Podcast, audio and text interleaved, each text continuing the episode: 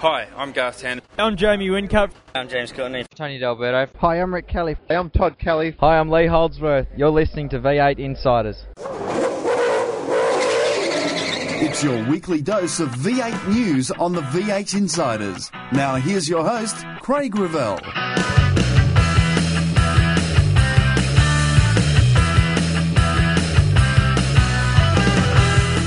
The Tassie government's told to make a commitment if they want to be in next year's championship. Nissan goes global for the PIRTEK Cup. And what do teams do in the break before Darwin? Some updates on the car. We've got some engine things coming for the next event, uh, which I know are on target. That's all coming up today as the red lights go out on another edition of the V eight Insiders. You've taken the V eight to the races. You watch the action on T V. Now read about them in V eight X Magazine. V eight X Magazine, dedicated to just one thing, V eight supercars. Showcasing some of today's best writers and award-winning photographers, V eight X brings you all the news and in-depth interviews demanded by today's V eight supercar fans in one action-packed magazine. V eight X, the number one magazine in V eight supercar coverage. Out now. Would you like to own a V eight supercar just like Lowndes, Wincup or Frosty? Maybe historic Australian muscle cars are more your thing. Well, stop dreaming and go to motor focus dot com dot a u. We have over two thousand highly detailed models in stock ready to mail. Get your models online at motor focus dot com dot a u. Here is the news brought to you by Nobrac Carbon Fibre Products. Check out their entire range today at w w w dot nobrac dot com dot a u. Englishman Alex Buncombe will make his V eight Supercars Championship debut at this year's endurance event. Buncombe will share the drive with Todd Kelly. His V eight Supercar opportunity follows the excellent pace in the twenty fourteen Bathurst twelve hour and winning form in Europe driving with Nissan. The announcement continues the Nismo Global Driving Exchange program that James Moffat and Rick Kelly have already participated in this year. And whilst there's been a lot of speculation on what Erebus's future will be, with rumours of them possibly linking with a new manufacturer, including Volvo, Volvo Matt Baird has confirmed that the manufacturer to win a championship, they believe, will have to change their current structure. Look, I think with what we've got here and obviously seeing the race win, we certainly have the capability to do it with, with the, the Volvo Polestar Racing team as it stands. However, realistically, if you look at the pure numbers on the grid, Uh, we are aware that, you know, a proper championship bid would really, really require more cars than that. So uh, we're very pleased with the way it's going so far. Down the track, depending on what we see this year, you know, there might be scope to go further than that and, and put more cars on the grid eventually. Tasmania's place in the championship has been questioned this week, with the new government keen to keep the series at Symmons Plains but have not committed to V eight Supercars. This week, V eight Supercars started their campaign to secure the government's support, announcing that they need a commitment within five weeks to ensure Symmons Plains will remain on the calendar. V eight Supercars has indicated that they want a sixteen event calendar, and with a possible second race in the U S A, new tracks being developed in Australia, in Queensland and South Australia particularly, where will events like Tassie and Sydney Motorsport Park sit in the future of the series? Interestingly, the V eight Supercars a few weeks ago learnt that Damien White had already offered tickets to a community group for next year's event, after concerns were raised over the changes in the format last year. I imagine there'd be more concerns if they didn't show up at all. Wildcards have been called for the endurance races. Here is Tim Edwards. For us, our number one priority going to Bathurst is to win Bathurst. Um, and, you know, if if we thought running a, a fifth car, which it would be for us, was going to be any form of distraction, then we wouldn't do it. You know, it's just not worth the inconvenience. So we're probably not a great example. Um, but, you know, saying that, you know, we have spare cars. We could lease them out. You know, Roland did that a few years ago. He leased out one of his spare cars to, I think it was the Cedars. So it became, it wasn't a distraction to him because, you know, there's the car, go and run it kind of thing. So, you know, that sort of model you'd look at. But, you know, clearly that, you know, it's going to come down to finances um, and somebody underwriting it, because there's, there's no other reason to do it than uh, for, for financial gain, really, for us anyway. Unless it was a partnership with a corporation or someone that you'd like to be able to leverage up. Oh, look, I mean, if all of a sudden one of our sponsors, Pepsi, came to us and said, we, we want to run a, another car with one of their other products on. You know, they want a Pepsi, Pepsi Kick card or a Gatorade card. Yeah, great example. Um, uh, then, of course, there's commercial considerations about, you know, why you do it. And that's exactly what Roland did last year with the Xbox car. You know, he um, had the car available. It was a good commercial opportunity. You know, he had the resources, so it wasn't a distraction. Um, so, look, you know, of course we'd look at it, but as every uh, every team in the pit lane would look at it. But there's also been a discussion about returning to class racing for the one thousand at Bathurst. We asked Tim Edwards and Craig Lowndes about their thoughts on whether they should have a look at having Dunlop cars in the field in their own class. I think everybody would agree that we need more cars on the grid at Bathurst. You know, there's, we all remember fifty cars being on the grid at Bathurst. But I think, first and foremost, let's try and see what other wildcard entries, because all of a sudden, you know, last year you didn't see any wildcard entries because new, you know, car of the future, not many spare cars floating around. There are actually quite a few. I'll tell you what, Roland's car was pretty good. Yeah, well, yeah, there was, there, correct. So that's, there's a one-off. So I think before we even think about second classes, let's just see what interest we can generate to run more main series cars first. You know, that that's obviously a, that would be the best scenario. You know, if we end up with five extra cars through that process, you know, that would be the best thing. And then, and then, yeah, I don't, th- I don't know that anyone said no yet to the Dunlop Series proposal. But I think, firstly, you want to see what interest there is for, to run more main series cars.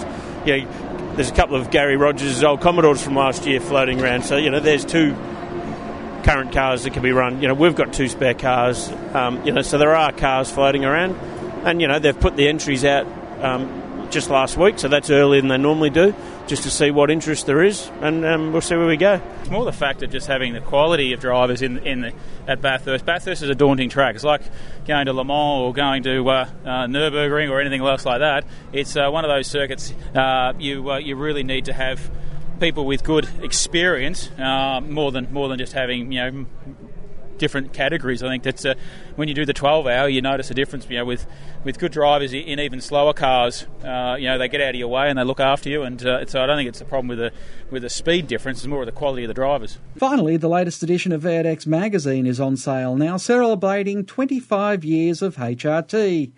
All the great exclusive columnists are in there, and with a lot, lot more. It's on sale now. It's in stores, but you need to hurry.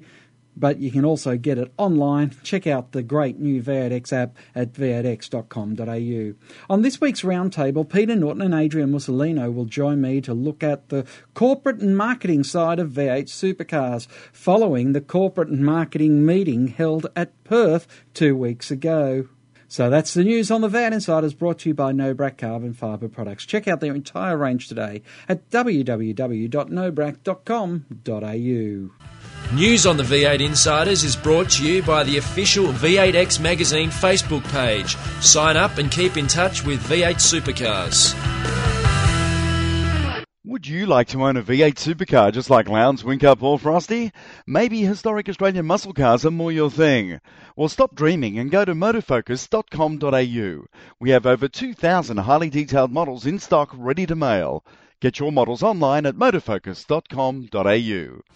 You've taken the V eight to the races. You watch the action on T V. Now read about them in V eight X Magazine. V eight X Magazine, dedicated to just one thing, V eight supercars. Showcasing some of today's best writers and award-winning photographers, V eight X brings you all the news and in-depth interviews demanded by today's V eight supercar fans in one action-packed magazine.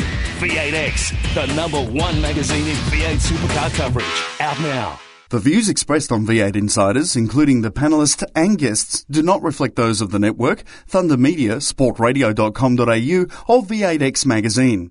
Any publication or rebroadcast of the show without the expressed written permission of Thunder Media is strictly prohibited. Hi, I'm Lee Holdsworth. You're listening to V eight Insiders. Welcome back to the V eight Insiders. Joining us this week, uh, the editor-in-chief of uh, V eight X Magazine, Adrian Mussolino. Good evening, Adrian. Good evening, Craig. How are you? Very well, thank you, as I'm sure is Peter Norton from Inside Motorsport. How are you, Peter? I'm excellent, Craig, and uh, yes, good evening, Adrian. Yep. Good evening, Pete. First thing to uh, probably have a quick chat about, I didn't do this story in the news, but it was an interesting one in the Gold Coast Bulletin where, uh, unfortunately, Stephen Johnson has uh, suffered a fate similar to his father, Peter, where he's been declared bankrupt. Um, yes, this one, um, I'm finding a little bit unusual because it doesn't fit the usual pattern.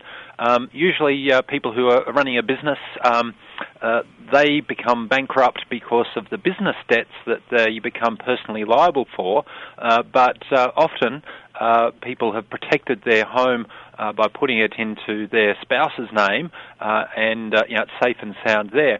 Uh, but this one, unfortunately, uh, both uh, uh, uh, Steve and his uh, wife have been uh, uh, uh, caught and uh, uh, uh, bankrupt uh, because of loans secured against their personal home, uh, and uh, the value of the home uh, came up short against what they owed.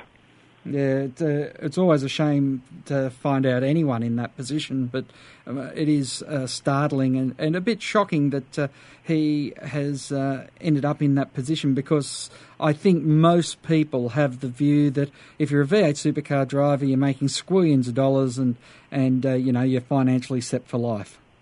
Well, what we don't know is whether it's uh, uh, debts relating to Dick Johnson Racing uh, that tipped the balance, or whether it is simply the uh, property market in uh, th- that part of Queensland, the, uh, uh, the the top end of the proper- property market there, the prestige uh, market. Um, yes, some of those homes have fallen by significant amounts, leaving people short. So uh, perhaps more realistically, it's a little bit of both. Mm. Of course, uh, Adrian, Dick Johnson Racing is a team that's so close to so many uh, supporters' hearts, and uh, any time that something around Dick Johnson Racing uh, gets into the media, it's always, uh, well, it's always something that gets a lot of attention.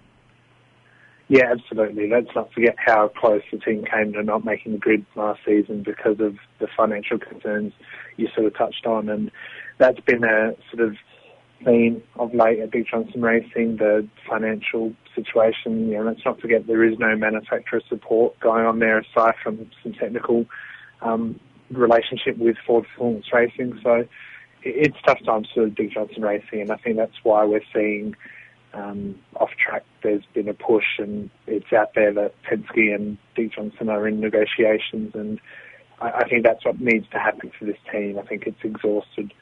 It's sort of um, bank balance, if you like, and it needs some support to keep going into the future. Mm.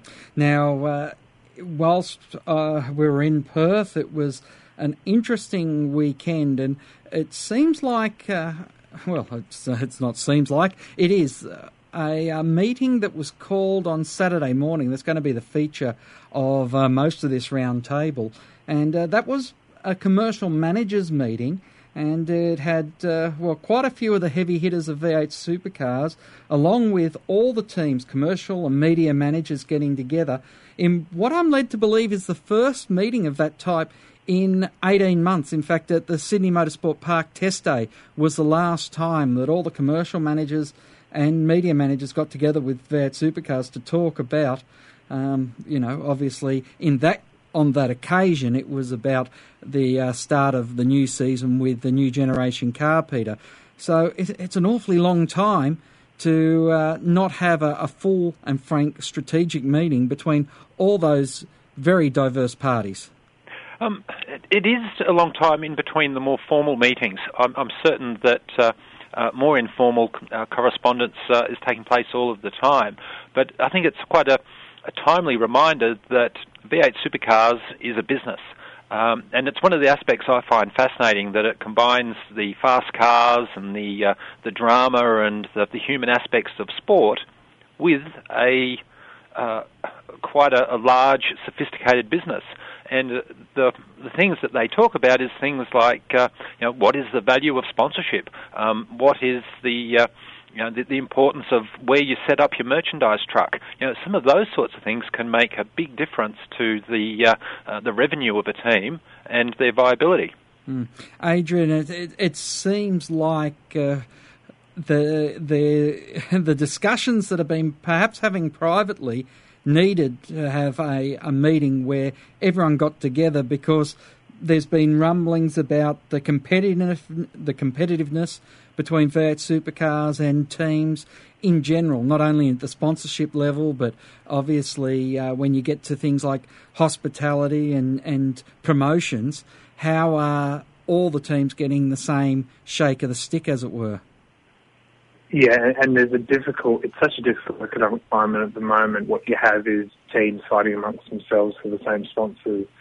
But then you also have the supercars on the lookout for sponsors for their events and the series itself. So everyone's competing for that same market, which over the last few years has diminished, and we're still seeing that lag effect from the global financial crisis, and that will probably hang around for a few years yet. Um, so it's really only going to look a bit brighter next year when the new T V deal comes in and their teams start getting a bit more of a revenue, if any at all. Um, so th- that'll be a big help. But, yeah, I think it's good when you see the series come together like that and, you know, get their ideas and heads together and think up some strategies, because, you know, what it, it's a concern when you see the same sponsors just hopping from one team to another. You know, we need to see new sponsors come in, and you look at teams like Erebus without one, and that's a big concern. Mm. It, it's fascinating because we know that they talked about the new T V deal, and obviously how this new T V deal is sold by the teams and how it's explained by the commercial managers of the teams will directly affect how much they can raise, Peter, for the uh, signboards that they are, you know, putting out on the track. You're spot on. The, for a big sponsor, there's really two aspects of the, the value of the sponsorship. Uh, one that people uh, often overlook is the, the, the business-to-business aspect of a sponsorship. Uh, that is, being able to invite your clients to go to a race meeting. Uh, you uh, enjoy the racing from a corporate box, and you have that bonding of cheering for the team together. Um, so, yeah, that hos- the hospitality part is an important part. But the part that people can get their minds around much easier is how prominent is the sign and how many eyes out there in T V land are going to see it. And if you're on a very popular free-to-air program, a lot of eyes are going to see it. But, of course, the T V market has changed dramatically over the last you know, ten years in particular, because there's so many more channels that people can watch. Um, even free-to-air has so many different choices. And if you're there on seven mate, um, you're going to have less, I guess, casual viewers stumble across the, the signage.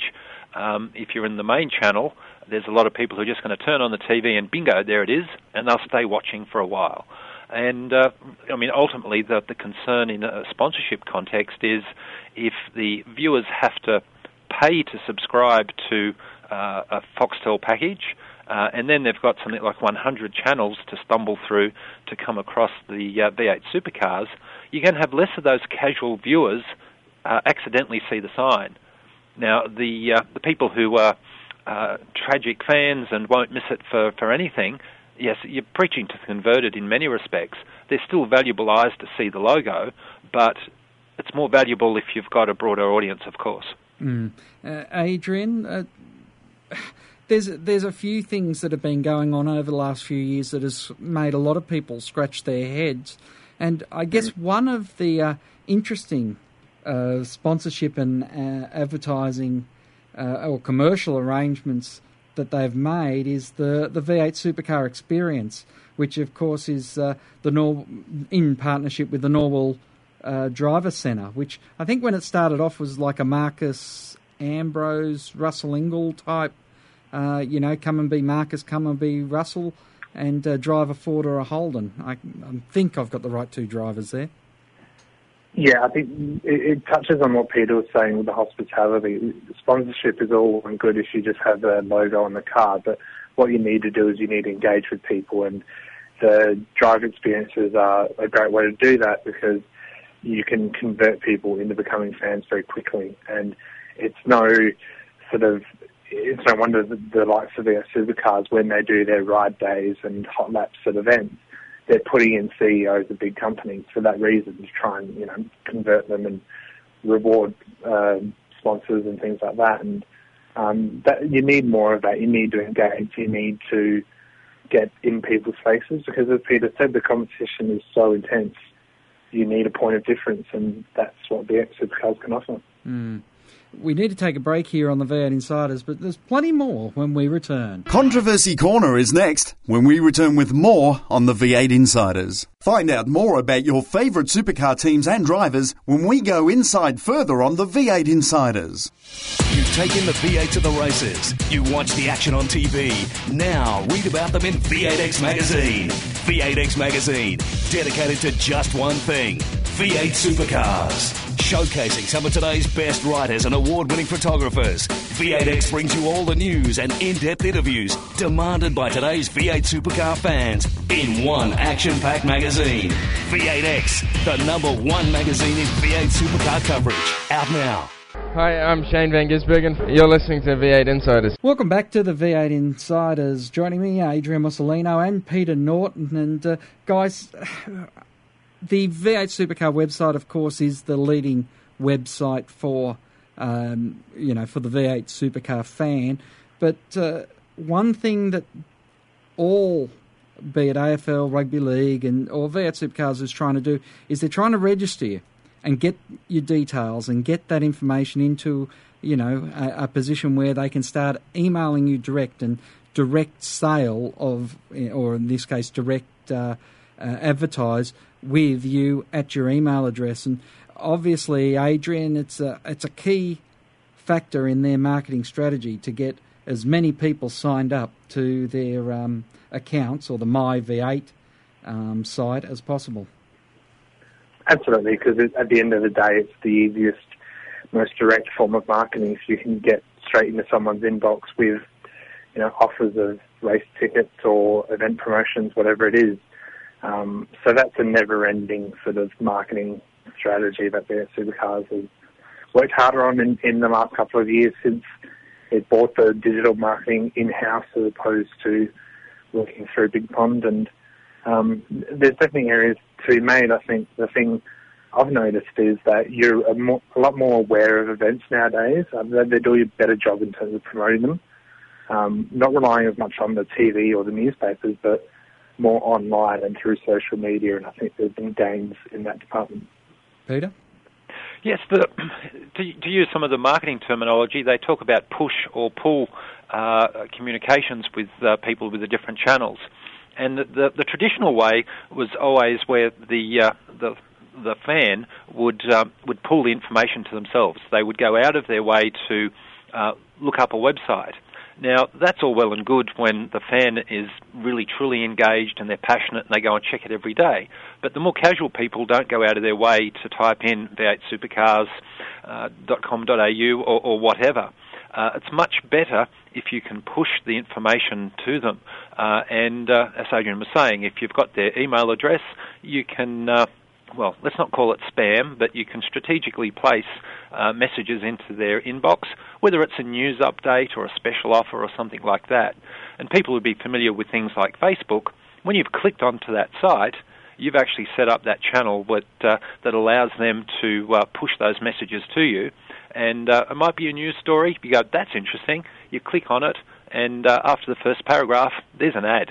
Um, so it's all quite clever that uh, what they're thinking about, and yeah, getting this engagement, getting the uh, uh, the, the name, the email addresses, um, or the, the likes is the first step in being able to push that message out to people to, to build the engagement. Because mm. uh, what I've uh, found interesting uh, last year and this, um, we we've got the the car of the future, we've got more variety in winners, um, the. The race formats, I think, this year uh, are starting to work quite well. We've got the variety uh, in, the, in the, the pointy end of the field. You don't just have the pole sitter racing off into the distance. The racing's better than ever, but somehow the engagement with the fans isn't quite converting. Uh, there doesn't seem to be that passion out there in the casual observers that we've had in the past. And I think that's fundamentally the commercial challenge that the, the V eight Supercars business has, is how do they get the fans passionate again? Mm. But Adrian, you run the V eight X website, and uh, of course you worked uh, with Big Pond uh, uh, a few years ago now. V eight Supercars, of course, have to say, oh, we're going to give a fair and equitable coverage to everyone, be it on the website or even on T V, yet... How do you justify running the same size story on the car twenty-fifth as there was on the car that is running first? yeah, that's a difficult one, and, and that's one we battle as well at V eight X, um, where you want to give as much coverage as possible to an equitable amount to all twenty-five cars, but the reality is your eyes tend to be focused at the pointy end of the grid.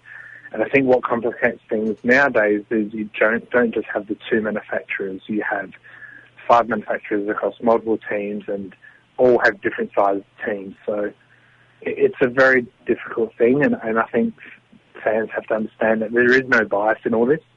It is just a case of if there's more Holdens on the grid, there tends to be more stories about Holdens because there's more talking points from that gaggle than the, you know, six Fords on the grid or four Nissans or whatever. So um, it's a real balancing act. What we do, to give you an example, is we'll sit down and have the media guide, and we'll tick off as we do a feature or story on each driver team just to make sure we're covering off everyone within a twelve-month period. So there are things that can be done, but it is a challenge. Mm. But should the team running twenty-fifth, Peter, get an equitable coverage as the, the car that's running first? My view well, is no. That's the well, privilege of running at the front. Uh, absolutely. But what was fascinating is uh, during the T V coverage at Perth, um, and it, it comes back to a little bit of what Adrian was saying, what's newsworthy? Um, what will the fans find interesting? During the T V coverage at Perth, the best dogfight at one point was the battle for last. Uh, twenty-fifth and yep. twenty-fourth were uh, really turning on a show, Uh, while other people were, you know, racing in formation. Uh, so sometimes the uh, the people at the very back uh, can get the coverage, but the uh, the risk of having a, a quota and having to fill the quota is, what do you say about someone that's finishing nineteenth week in, week out? Uh, and, unless they're uh, uh, you know, a, a celebrity and and uh, creating newsworthy uh, comments for what they're doing off the track. Um, yeah, what can you say if they continue to run nineteenth and they're actually underperforming and there's really nothing to talk about? It's, mm. yeah, and that, nothing yeah, remarkable. That, that, is, that is difficult. And what we find as well is you look for those stories that they can tell. So, for example, um, the battle for last, I think you were talking about, was between Jack Perkins and Dale Wood. Um, coincidentally, we've got two features on them in our next issue, and they both have very interesting stories to tell in terms of their comeback from the series. And they were main gamers previously. They lost their drives, had to go re, you know, rework and a few things and fight their way back in. So there's interesting stories to tell, but inevitably they're not going to be, for example, with our magazine, they're not going to be a cover story. So you have to sort of balance that and um, work in that regard, but as you said, the, the battle at the moment is first and second, triple A, F P R, and, um, you know, it's no coincidence that Volvo's enjoying this sort of bandwagon support because they're getting the results.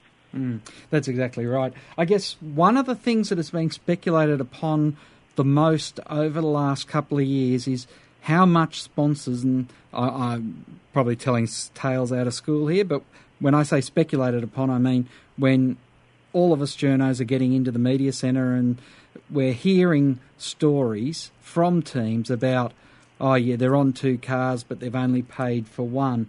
I know this is something that uh, is concerning for supercars because, uh, you know, it's probably harsh to say, but if you start discounting too much, you're actually damaging the pro the, the product, Peter. Well, exactly. Uh, if you get something for free, then you never value it, do you? Um, but uh, if you pay a, a fair price for it, then you do more with it. You'll, uh, as a sponsor, you, you may invest uh, uh, good money to activate it and get the most out of it. But if you get the signage for free, then so what? Uh, so I think it is a, a, an important issue. And uh, likewise, uh, it, somewhat related to that is cars that uh, go around without sponsorship. Um, you know, to be professional, first you have to look professional.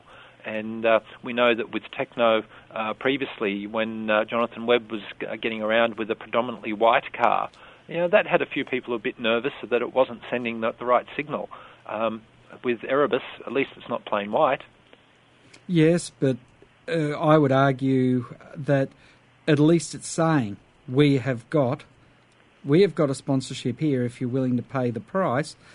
Just remember when Ross Brawn started his team, It turned up at uh, Melbourne without a sponsor on it, and he went on to win the World Championship that year. Well, his team went on to win the World Championship that year. So, Adrian, uh, just having a white car doesn't exclude you from being competitive. No, it doesn't. And the, the fact that we haven't discussed and touched on is that there are some team owners, um, not naming names, um, that can really afford to bankroll the operations themselves. And that's what we've seen in the past, where sponsorship hasn't been as important for Team A than it is for Team B, which means it's a fun whole thing. So that disparity has caused issues before where, uh, you know, Team A can offer X amount to the sponsor because they don't need as much, whereas another team does. So that sponsor inevitably goes to the cheaper option. So um, there's that factor as well. And um, it, it all comes back to how competitive the market is. And as I was saying earlier, what we're seeing is the same sponsors just team hopping, and not so many new ones coming in. Um, I think the the Red Bull Pepsi Max inclusion last year was was a positive sign, because there were two sponsors who, you know, okay, one's got a very rich motorsport pedigree, but the other isn't automotive brand as such. So that's what you need to see more of. Um, less of the oil companies and things like that, more of the soft drinks or chips or whatever it is. Well, they call them in the trade F M C Gs, fast-moving consumer goods. And uh, I think for the last twenty years we've been talking about, Peter, those F M C G companies getting on board because, uh, well, I think we first said with no cigarette money there's going to be no money in motorsport.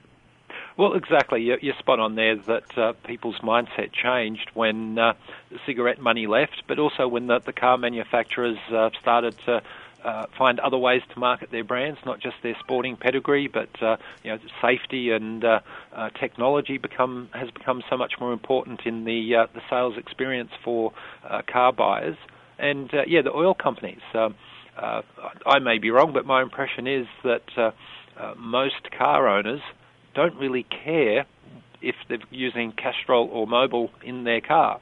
The, the, the dealer just puts in the standard oil. Um, it's not a, a consumer choice anymore. Uh, people just don't worry about what oil because they're all so good. Um, so yeah, it's uh, we see in NASCAR that they've got a, a I've had a you know wide variety of those other consumer goods uh, as long-term sponsors. You know, M and M's and uh, you know, washing detergents and all sorts of things. And that's the diversity that uh, a sport would love to achieve. Yeah, Adrian. Yeah, and, and we forget as well, just to sort of touch on something we mentioned, Um, how much the sport relied on tobacco back in the day. Like um, at the moment we're researching some features from eighty-four and ninety-four and events that happened in that se- those seasons, and you know, you look back and you go through the photos and you see that the big wig tobacco companies involved and how much they would have poured in.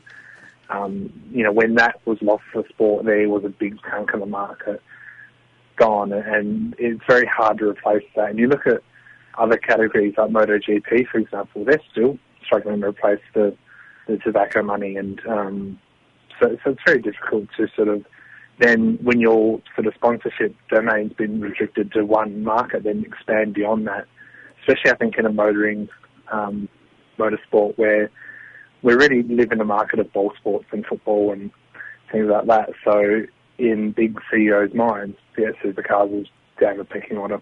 Mm. And also, uh, if you take A F L for an example, they have memberships, they have uh, corporate, uh, sorry, not corporate, they have uh, sales lines, football jumpers, uh, you know, tracksuit sh- tops and pants, which sell in huge numbers, generating a very large amount of revenue for that football club as well.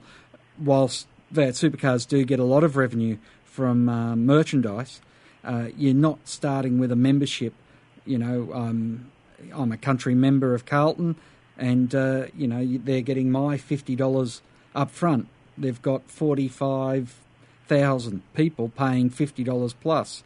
If V eight Supercars could get ten thousand, or sorry, if a V eight Supercar team could get ten thousand people paying fifty dollars plus to be a member, that would uh, put them on a much better financial footing in the first place. Yeah, and, and what we've seen in the last few years is the supercar teams really go down that membership route and try and create these fan clubs and, and things, and they've done it with varying success, but it's a start. Um, Their problem think- is they just can't offer, and this is where competition between V eight supercars and and uh, the teams comes in. They can't offer admittance to the ground. Uh, you remember no. on the weekend I put my membership pass under the uh, under the barcode reader and walked through the gate and watched my football team play. You can't Absolutely. you can't do that, that as a member of a of a V eight supercar team. No, but in saying that, I think they do a, do a good job that when you're in that when you're in the track, they then give you an experience that other sports can't compare. I mean, the fact that in V eight supercars you can go to a round and pay X amount and get into the garages and things like that. Um, you know, it's the equivalent of going in the change rooms of an A F L game where it's, you know, it's restricted to a, a very few. So I think the experiences are very good. Um, teams are doing a better job at servicing those clubs and expanding them. Um, but again, it's an area that needs to be improved on and expanded on, and it's um, it, it's hard work out there, definitely. Mm. All right. Well, it's been great to catch up with you, Adrian and Peter, and look forward to seeing you up there at Darwin. Yeah, can't wait. Should be good. Yeah, it's all right for some. Uh, others who live in the southern states and uh, can't uh, jump on a plane for whatever reason, um, they shiver at home watching it on the T V. So uh, uh, enjoy the uh, the warm weather, fellas. Right. Uh, the white flag lap is up next, and we've got a double white flag lap for you because we look at what the teams are doing in the break between Perth and Darwin and also speak to the Nissan new boy in Alex Buncombe. You've taken the V eight to the races. You watch the action on T V. Now read about them in V eight X Magazine. V eight X Magazine, dedicated to just one thing, V eight supercars. Showcasing some of today's best writers and award-winning photographers, V eight X brings you all the news and in-depth interviews demanded by today's V eight supercar fans in one action-packed magazine. V eight X, the number one magazine in V eight supercar coverage. Out now. Would you like to own a V eight supercar just like Lowndes, Wincup or Frosty? Maybe historic Australian muscle cars are more your thing. Well, stop dreaming and go to motor focus dot com dot a u. We have over two thousand highly detailed models in stock ready to mail. Get your models online at motor focus dot com dot a u. Hi, I'm Rick Kelly. You're listening to V eight Insiders.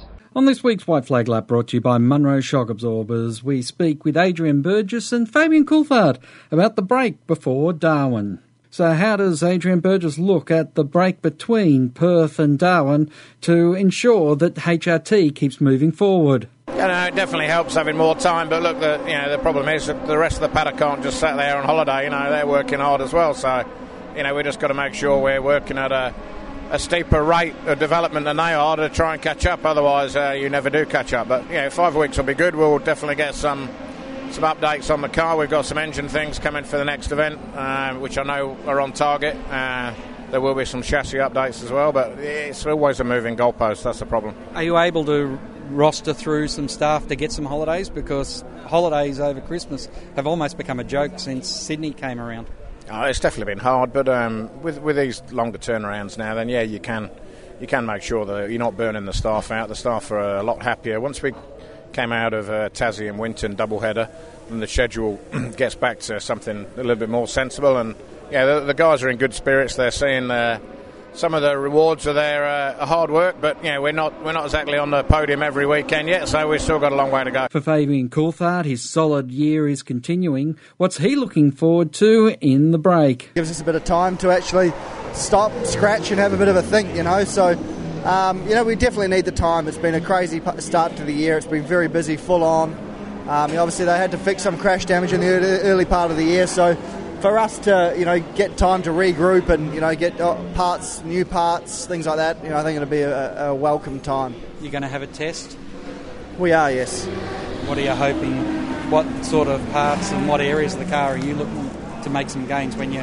When you're racing out there, you can see where yeah. you've got it over others and others have got it over you. I think we just need quali, quali pace. Um, you know, it's very difficult to test qualifying pace at a test day. So, um, yeah, look, we're just going to have to look at our plan, see what we need. If we get some parts for the test, then, you know, obviously we'll try and test those. But if they're online by then, I'm not sure. Well, we were lucky enough to be joined now by Alex Buncombe, who is driving with Todd Kelly in this year's PIRTEK Cup. And Alex, I'll start off by asking, how much do you like Jack Daniels? I'm not a big fan, unfortunately. Uh, I, I think the answer is a sort of level hate. But... I, I thought the answer might be uh, a lot more now. I don't, I don't, I, I don't drink much, to be honest with you. uh, fair enough. Uh, but uh, you had a taste of the uh, Jack Daniel's car, if you like, at the uh, Sydney Motorsport Park ahead of uh, going to the twelve-hour this year. Obviously, you you liked what uh, you felt underneath you.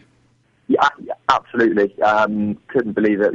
You know, when I got there, and um, it all had to sort of sink in. When I got behind the steering wheel, it was uh, a little bit.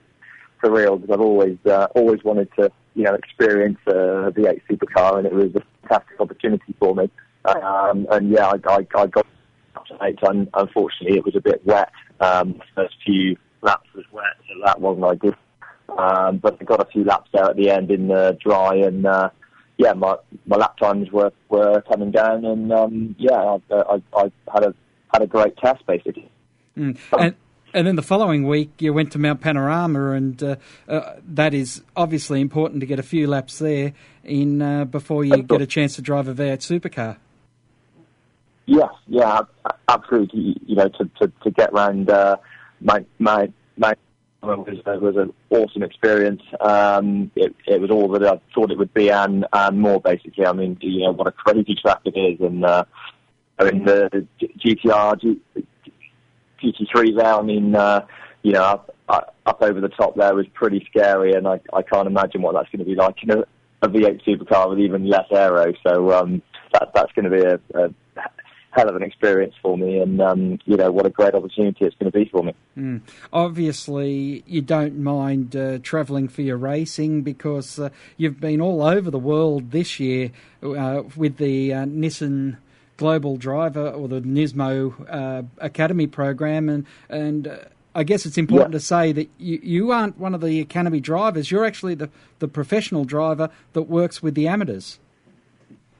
Absolutely, yeah. I started um, I started racing with um, Team R J Motorsport, who who have been the, the team that have run the P T Academy program, and I've been their driver for well since two thousand seven now, um, and. Uh, to drive alongside Lucas Ordonez, who was the first winner of uh, the G T Academy ground, and it's, and, and, and it's just gone from there, basically, and we've had lots of uh, success with, with, each, um, with each winner of the Academy, really successful, and it's just gone, and it's just sort of grown and grown over the years, and, you know, now doing the Block Pan Endurance Series, British G T with uh, Sir Chris Hoy, the Olympic cyclist, and, uh, you know, this um, Nismo exchange program is, you know, it's turning out to be, you know, we're seeing, uh, you know, when we had um, Kazuki Hoshino from Japan came over last year to Europe, and he raced at the, the Nürburgring, um, and we've now got Kazumusi Chio um, doing the Blanc Pan Endurance Series with us. So this this um, exchange program is really, really, you know, working out for us. Yeah, yeah, and of course you had uh, Rick Kelly in the car with you at Bathurst, and uh, now you're going to be dri- driving with his brother Todd. Yes, absolutely. I was, yeah, I was just obviously going to say about uh, what a great guy to have in the car. It was crucial for us to have someone, you know, who who, who knew the, the track extremely well, and you know, Rick the perfect uh, job, and he did a did a fantastic job in qualifying in the first um, stint of the race. He did an awesome stint. Uh, you know, it was great to have have his knowledge of the circuit was, was extremely important, you know, for us as uh, novices to the circuit. It was, you know, extremely important to have someone like, uh, you know, with him, you know, inside in, you know, in the stuff. And uh, we did a track walk, and he, you know, explained certain parts of the track where we need to be careful, and you know, where to place the car, et cetera. And uh, yeah, that that proved to be essential for us in our first few laps out there. Mm. And, of course, whilst Bathurst is the focal point of uh, the Australian motor racing year, you'll also be racing at the Sandown five hundred and the Gold Coast six hundred. Are you a simulator guy? Yeah. I guess uh, all your co-drivers are, but uh, are you going to learn those two other tracks by simulator, or you're just one of those people that jump in the car and says, well, if I get five minutes practice, that'll do me. Yeah, absolutely. I mean, you know, with um, modern-day technology, I can uh, view quite a lot of onboard footage and, and get as much data of the circuit that I can. Um, there's some simulators as well that I know be able to get involved with, so I can learn the circuits. But you know, it's it's um, you know, as a professional driver, I should just be able to cope with it and, you know, get in the car and, and, and learn as much as I can as quickly as possible, which is key to being a, a, a good driver. You know, so um, yeah, hopefully I can and bring bring something to the team, and uh, yeah, it should be a should be a fantastic experience for us. Mm. Uh, with three races uh, in Australia, are you going to be jetting back and forth to try and fit in your existing program, or are you going to be able to stay out here for the, uh, what is it, a month and a half that uh, those three yeah. races span? Um, I'm unsure at the moment. I'm pretty sure um, what, what, what might have to happen. I, I think I'm going to be having to, to, to come back once. Uh, not exactly sure when, but my, my schedule in Europe pretty busy at the moment, but l- luckily around um, September and October, um, it, it, it does calm down slightly over here in Europe. So, um, I mean, fingers crossed, it would be ideal to stay out, you know, in Australia for the whole time. Um, you know, there's a few test days as well that are available, and um, it would be great to get as much time in the car as I can before I, you know, before the lights go uh, green in uh, in Bathurst. So um, yeah, I'm looking forward to getting in the car as much as possible. Mm. And of course, uh, just last week, Nissan announced that they are going to go L M P one. They're going to have a full assault on Le Mans twenty-four hour. How does how does that uh, relate to what you're going to be doing in the future with Nismo? Obviously, that that that would be a, a, a massive goal for me to be involved with with the program. Um, I'd love to be involved. I think I'd be a, a great candidate. I'm uh, huge experienced, and um, you know, if I can get involved in that, that, that would be absolutely fantastic. You know, I've done lots and lots of uh, big, you know, the big races. I've done Spa, Spa twenty-four hours, Nürburgring twenty-four hours, and um, the you know, One twenty-four hours is one that I would absolutely love to do, um, and, and um, yeah, I, I, I'd love to be in the car for next year. You know, that would be absolutely fantastic for my career. Mm. And uh, of course, for those who want to see what you like, there is a, an amazing viral video. Was it Monza where you've driven from the back to uh, the front of the field yeah. in a lap? Absolutely. We we unfortunately had a problem with the turbo boost um, on our car in qualifying, so we, we only qualified down in, I think it was thirty-second position. I started out of uh, forty-five cars, so um, and I started the, and yeah, I mean, I, I didn't have uh, didn't have the red mist, as they say, but um, I, I knew that the, the first lap um, is really really important. If you start down the back, it's just so important to um, do as do as best you can in the first couple of laps, and yeah, the, the, the, the gap just sort of opened up for me um, going into turn one. I passed about ten before the first corner, and uh, I think I passed another four at the end of the first lap. So I, I, I think I passed about fourteen or, or fifteen cars in, in one lap, I believe. Mm-hmm. Yeah, it, it was just one of those.